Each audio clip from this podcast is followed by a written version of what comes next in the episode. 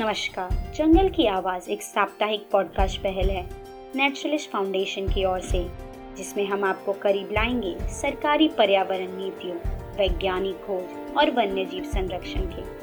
आपके साथ मैं, अंजलि त्रिपाठी, एक पर्यावरण प्रेमी और एक विद्यार्थी, और आज की आपकी होस्ट भी।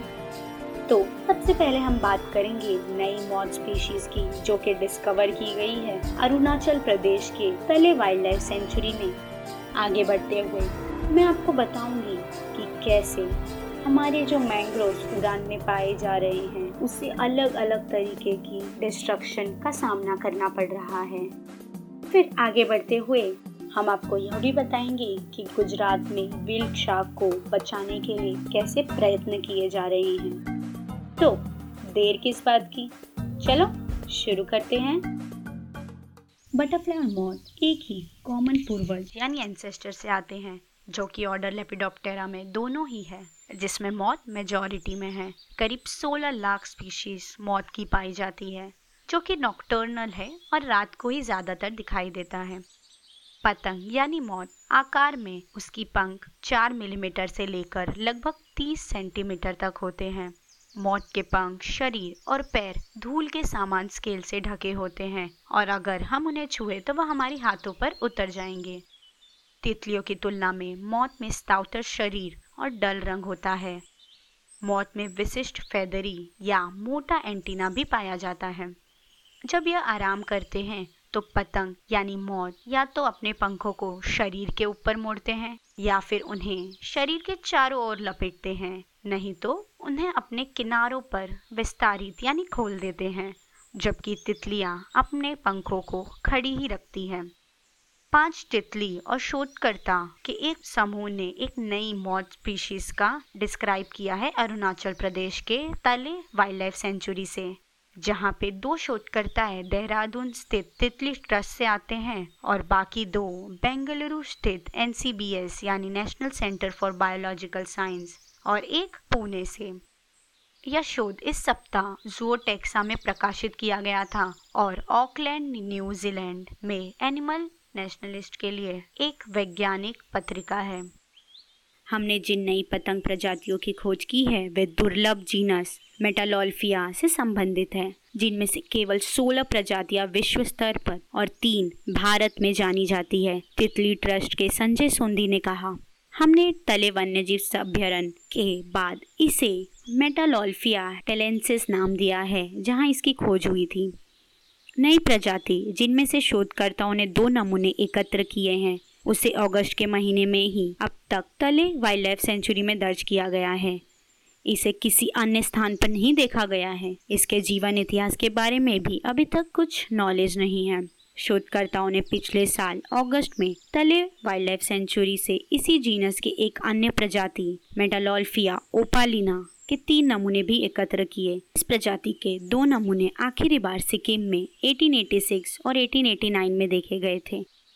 यह प्रजाति 1893 में नेपाल में भी देखी गई थी। जुओटेक्सा लेक ने कहा, अरुणाचल प्रदेश के लोअर सुभानसिरी ज़िले में तले वाइल्ड लाइफ सेंचुरी से एकत्र मेटालोल्फिया ओपालिना की तीन प्रजातियाँ भारत से इस प्रजाति के पहले प्रकाशित रिकॉर्ड को दर्शाता है। कोरोना वायरस के दौरान लॉकडाउन के कारण पर्यावरण अधिकारियों की निगरानी और जाँच न होने का फ़ायदा उठाते हुए एक अप्रैल तक करीब पंद्रह दिन उड़ान के कूड़े के ढेर में आग लगातार जलती रही, जिससे अनियंत्रित प्रदूषण हुआ था। एनवायरमेंटलिस्ट ने बताया है कि आग ओएनजीसी पाइपलाइन के पास मैंग्रोव पर फैलने लगी। यहाँ तक कि आसपास के तीन हज़ार से अधिक लोगों को जहरीले धुएँ का सामना करना पड़ा। और इस तरह की छोटी आग 2019 के बाद से लगी रही है, खासकर बोरी, पखाड़ी और पड़ोसी हनुमान कोलीवाड़ा में। लोगों को जलते प्लास्टिक, रबर, टायर और अन्य गोबर से निकलने वाले धुएँ के कारण सांस लेने में तकलीफ़ का सामना करना पड़ रहा है। यहाँ तक कि मैंग्रो लगातार दम तोड़ रहे हैं। पुलिस ने लोगों के खिलाफ आईपीसी की धारा 336 के अंतर्गत हल्के प्रबंधन के तहत एफआईआर दर्ज की, जिसमें तीन महीने की जेल या फिर ढाई सौ रूपए के जुर्माने लगाए गए हैं। आगे बढ़ते हुए 28 अगस्त 2020 को अज्ञात व्यक्तियों द्वारा उड़ान में सेंसिटिव पंजे क्षेत्र में 50 से अधिक मैंग्रो पेड़ काट दिए गए हैं। स्थानीय निवासी और बर्डर पराग घरात ने पाया कि पंजे की क्रिक एंड की ओर 40 मैंग्रोव पेड़ को काट दिया गया, जहाँ से हाई टाइड का पानी क्षेत्र में बहता है। उनका कहना है, मैंग्रोव को रात भर या सुबह हैक किया जा रहा है और शाखाओं को साइट पर ही छोड़ दिया जा रहा है। महाराष्ट्र वन विभाग ने कहा कि ये उल्लंघन घटना स्थल पर अपनी जाँच शुरू करने से पहले ही आता है। घरात ने बुधवार को 213 हेक्टेयर प्रवासी पक्षी बसेरा क्षेत्र के मध्य भाग में इस तरह के उल्लंघन देखे थे, जिससे एनवायरमेंटलिस्ट शिकायतें दर्ज हुई थी। वह बहुत कम पेड़ साइट पर बचे हैं और वह तेज़ी से खोए जा रहे हैं।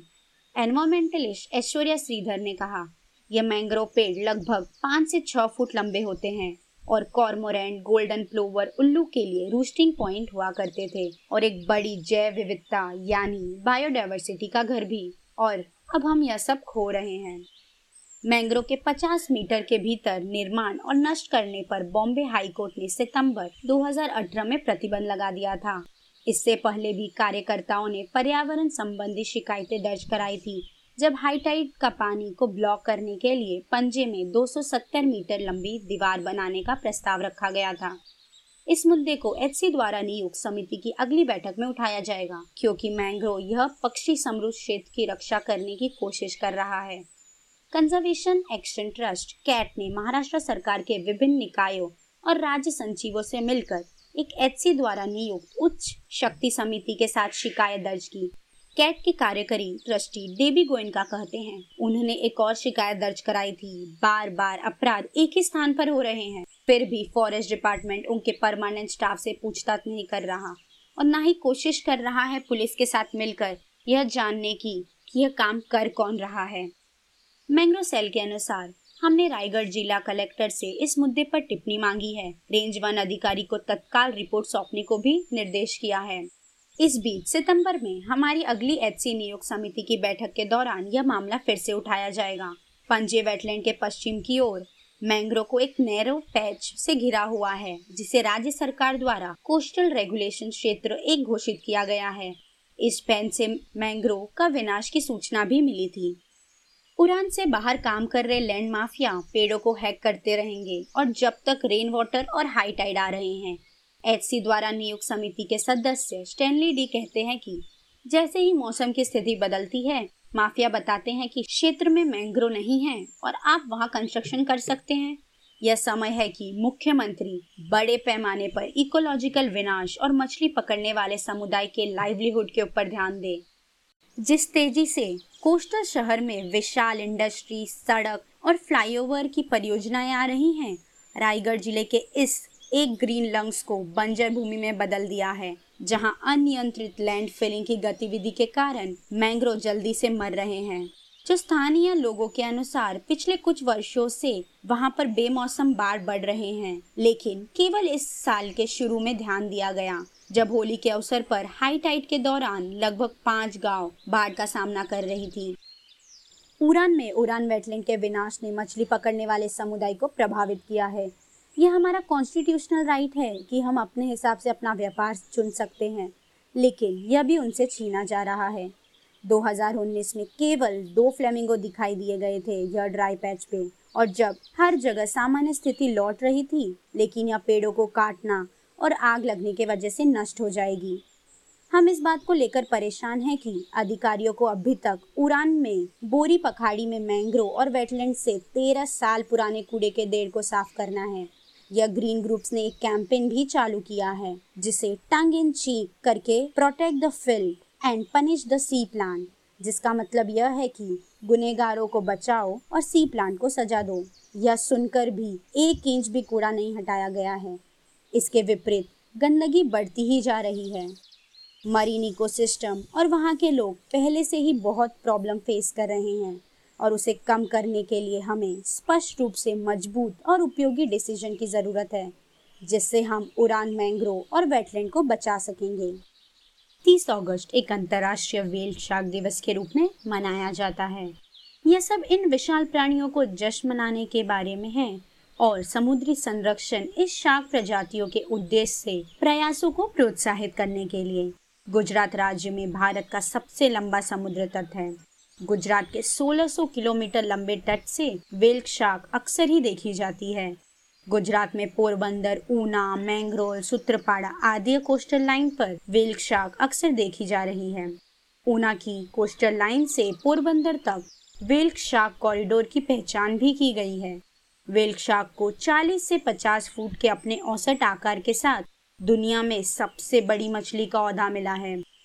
बट दुख की ये बात है कि हाल ही में यह पता चल रहा है कि इससे एक्सपोर्ट किया जा रहा है इनके पंखों और मांस को सरकार ने मई 2001 में लुप्त प्राय मछलियों को वन्य जीव अधिनियम के अनुसूची एक में रखकर वेल्क शार्क पकड़ने और व्यापार पर प्रतिबंध लगा दिया है, जिससे इसे हाईएस्ट कानूनी संरक्षण प्रदान किया जा सके। वेल्क शार्क के बारे में जागरूकता फैलाने का अभियान का नेतृत्व wild life trust of India और उसके साथ ही international fund for animal welfare द्वारा किया जा रहा है। और राज्य में इनके साथ दो प्रमुख कॉरपोरेट हाउसेस भी समर्थन दे रही है, जो है गुजरात हैवी केमिकल लिमिटेड और टाटा केमिकल लिमिटेड बिल्क शाक का 40 फीट का मॉडल जिसे मीठापुर शहर में प्रदर्शित किया गया था, एक पल में भीड़ खींचने वाला साबित हुआ।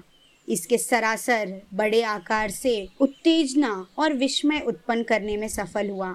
बच्चों और उनके माता पिता दोनों ही इसे छूने और इसे महसूस करने के लिए वेल्क शाक पर कई नुक्कड़ नाटकें भी की गई, जिससे गुजरात में लोग इसे अपना गर्व मान सके अभियान प्रबंधन धीरेश जोशी ने कहा, वेल्क शाक को पकड़ने वाले समुदाय के बीच जागरूकता पैदा करने के लिए अधिनियति, स्ट्रीट प्ले के साथ हमने छोटे कस्बों और मछली पकड़ने वाले गाँवों में भी यह सब किया ताकि वह जागरूक हो जाएँ। जोशी ने कहा, यह संदेश बहुत अच्छी तरह से पहुँच गया है, जो इस बात से स्पष्ट होता है कि हाल ही में एक ट्रोलर के मछली पकड़ने के जाल में पकड़ी गई 40 फुट वेल शाक को मछुआरों ने जाल काटकर रिहा कर दिया। अभियान के माध्यम से जागरूकता ने मछली को गुजरात के गौरव के रूप में स्वीकार करने में सफलता हासिल की है। जोशी ने कहा कि इसके विपरीत चेन्नई में जब वहाँ एक वेल्क शाक को मछुआरों ने किनारे पर घसीटा और मरने के लिए छोड़ दिया। सिर्फ़ इसलिए कि वे लोग इसके संरक्षित स्थिति को नहीं जानते थे। इस साल की शुरुआत में लोकप्रिय धार्मिक नेता मुरारी बापू इस अभियान के लिए राजदूत बनने पर सहमत हुए और औपचारिक रूप से गुजरात में अभियान शुरू किया गया। लॉन्च पर संबोधन में मुरारी बापू ने गुजरात के तट पर जाकर वेल्क शाक की तुलना अपने माता पिता से मिलने वाली बेटी से की और कहा कि यह वास्तव में दुखद ही है कि मछुआरों ने इसकी रक्षा करने के बजाय इस विशाल कई का शिकार किया और इसके लिए ऐसा स्थिति पैदा कर दिया है। ओखा से दीव तक गुजरात के तट पर चले गए अभियान के दौरान दो शहरों, पोरबंदर और दीव ने विल्क्षा को शहर में शुभंकर के रूप में अपनाया है। दिसंबर 2016 से शुरू किए गए परिवर्तन ऑपरेटिंग प्रोटोकॉल को ध्यान में रखते हुए O B M outboard motor मछली पकड़ने वाली नौकाओं के साथ। WTI टीम नेटवर्क चल रही वेल शार्क बचाव की समय पर सूचना प्राप्त करने के लिए काम कर रही है। प्रोटोकॉल में इस परिवर्तन ने तीन सफल वेल शार्क टैगिंग के रूप में फल दिया है। जिनमें से एक ने डब्ल्यू को 200 से अधिक दिनों के लिए एक महिला वेल शार्क को ट्रैक करने में सक्षम बनाया। पहली और सबसे लंबी वेल शार्क प्रवासी को भारतीय उपमहाद्वीप से ट्रैक किया जाएगा। 11 नवंबर 2017 को मोहन पांचा चौहान नाम के एक ओडीएम मछुआरे ने डब्ल्यू रेस्क्यू टीम को सूचना दी कि सूत्रपाड़ा तट से दूर उसके मछली पकड़ने के जाल में एक वेल्क शाक उलझ गई है। प्रक्रिया के अनुसार जूनागढ़ के उप वन संरक्षक को सूचना दी गई और स्थानीय वन अधिकारी बचाव व टैगिंग अभियान में शामिल थे। डब्ल्यू टीम ने जेनेटिक एनालिसिस के लिए टिश्यू सैंपल भी इकट्ठा किया। जिसके बाद सैटेलाइट टैग को अटैच कर विल्क शाह को मुक्त कर दिया गया। तैनात टैग पहले 20 दिन के लिए हर दिन संकेत संचारित करने के लिए प्रोग्राम किया गया था और उसके बाद हर अगले दिन यह वेल्क शाक संरक्षण परियोजना के तहत पूरा आठवां सफल टैगिंग था। सूत्रपाड़ा 27 फरवरी 2017 को वेल्क शार्क संरक्षण परियोजना के तहत सौराष्ट्र तट से उपग्रह से टैग किए गए एक नर वेल्क शार्क के प्रवासी रास्ते को wild life trust of India और गुजरात वन विभाग द्वारा टाटा केमिकल लिमिटेड के समर्थन से संचालित किया गया। अब 100 से अधिक दिनों के लिए उपग्रह के माध्यम से उसकी निगरानी की जा रही है। टैग की गई वेल शार्क फ़िलहाल भारत और ओमान के बीच अंतरराष्ट्रीय जल क्षेत्र में है। इसने लगभग 1600 किलोमीटर की दूरी तय की है। Wildlife trust of India whale shark संरक्षण की दिशा में इतना प्रयास दे रहा है। स्थानीय लोग और अथॉरिटी भी उनका समर्थन करते हैं। इस प्रकार इस परियोजना को एक मुकाम हासिल हुआ है। मैं जानकारी के लिए wild life trust of India का शुक्रिया करना चाहूँगी। आप सभी का शुक्रिया। हमारी यंग टीम बहुत मेहनत से यह पॉडकास्ट बना रही है और आगे भी बनाती रहेगी। और अगर आपको हमारा यह पॉडकास्ट पसंद आया हो तो ज़रूर लाइक शेयर और सब्सक्राइब करें, ताकि आप कोई भी अपडेट मिस ना करें। और अगर आपको हमारी यह मेहनत और काम पसंद आया हो तो पेट्रियन से हमारी मदद भी करें। धन्यवाद।